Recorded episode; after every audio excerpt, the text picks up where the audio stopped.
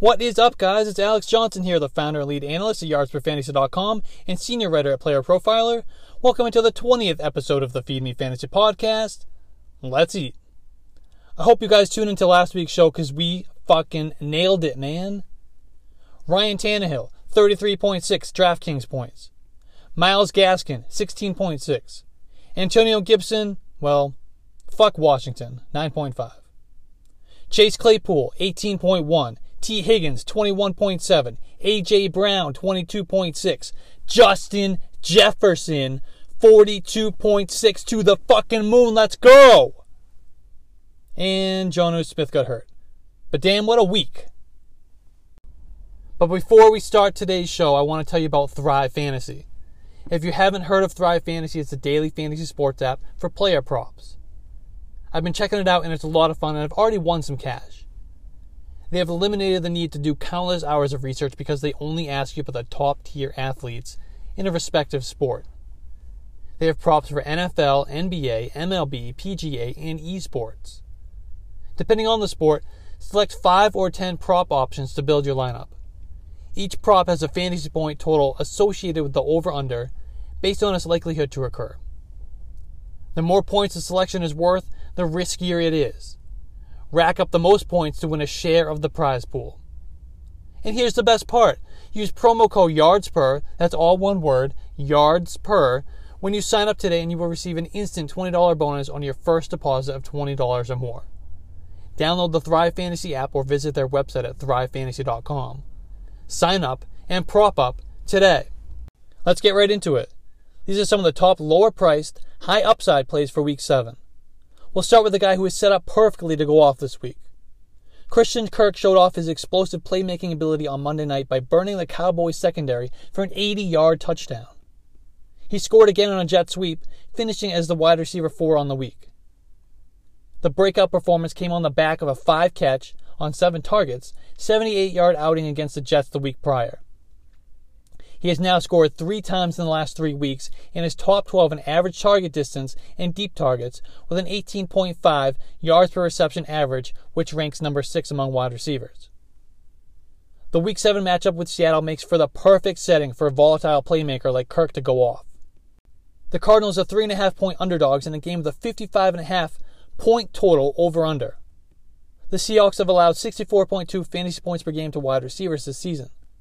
The next closest team is the Vikings at 49.3. Seattle has also surrendered the most completions of 15 or more air yards this season, which plays right into Kirk's big play upside. Despite all this, Kirk is priced at just 4900 on DraftKings. Get him in lineups. Terry McLaurin bounced back nicely in Week 6 after posting a season worst 26 yards on three receptions in Week 5 while coming off a thigh injury and dealing with putrid quarterback play. He caught 7 of 12 targets on the 20 19 loss to the Giants while leading the team in receptions, receiving yards, and targets. It was more of what we've seen from McLaurin all season. He's now top 5 in targets, routes, and air yards share. He's number 8 in target rate and second in yards after catch. McLaurin will have the opportunity to attack the Cowboys' defense that has allowed the fifth most fantasy points per game to wide receivers. He is just 5,800 on DraftKings. DJ Chark was clearly Gardner Minshew's top option in Week 6 on his way to 14 targets against the Lions. Unfortunately, he only was able to turn those into 7 receptions for 45 yards. The good news is he didn't suffer any setbacks to his ankle injury that had him questionable coming in. Chark saw his highest snap share since week one, and he led the Jaguars pass catchers in snaps with 55, routes 42, and targets 14, and even ran 13 routes from the slot, which was second to Keelan Cole's 25. While he has struggled to match last season's breakout numbers to this point, the usage is encouraging and will lead to more production going forward. Jacksonville, which ranks number four in pass plays per game, are a seven and a half point underdog against the Chargers this week. Los Angeles ranks in the bottom half of the league in fantasy points per game allowed to wide receivers, so this could be the week we see a big Chark performance.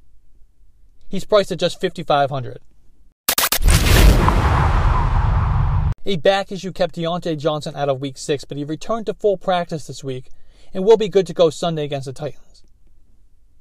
He has also dealt with toe injury and a concussion.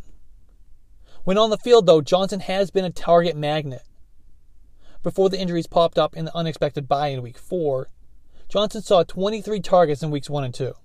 He's number four in hog rate, meaning when he's on the field, he is being targeted at a high rate. In Johnson's absence, rookie Chase Claypool has emerged as a playmaking threat in the Steelers' offense, but he's not garnering a target rate that would indicate he's a threat to Johnson's wide receiver one role. Johnson will see a Titans defense in week 7 that has allowed the fourth most fantasy points per game to opposing wide receivers.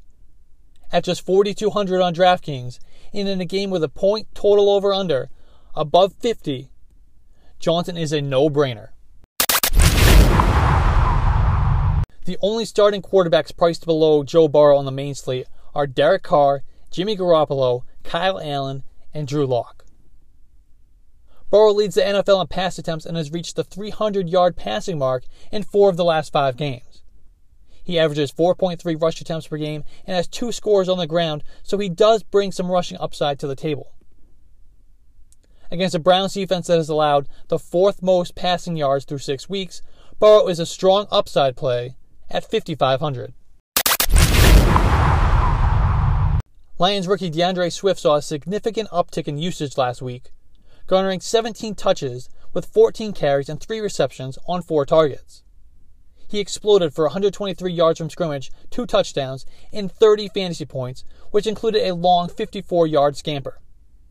Adrian Peterson still earned 15 touches, though, so we're not in full Swift mode yet and who the fuck knows what Matt Patricia will dial up next.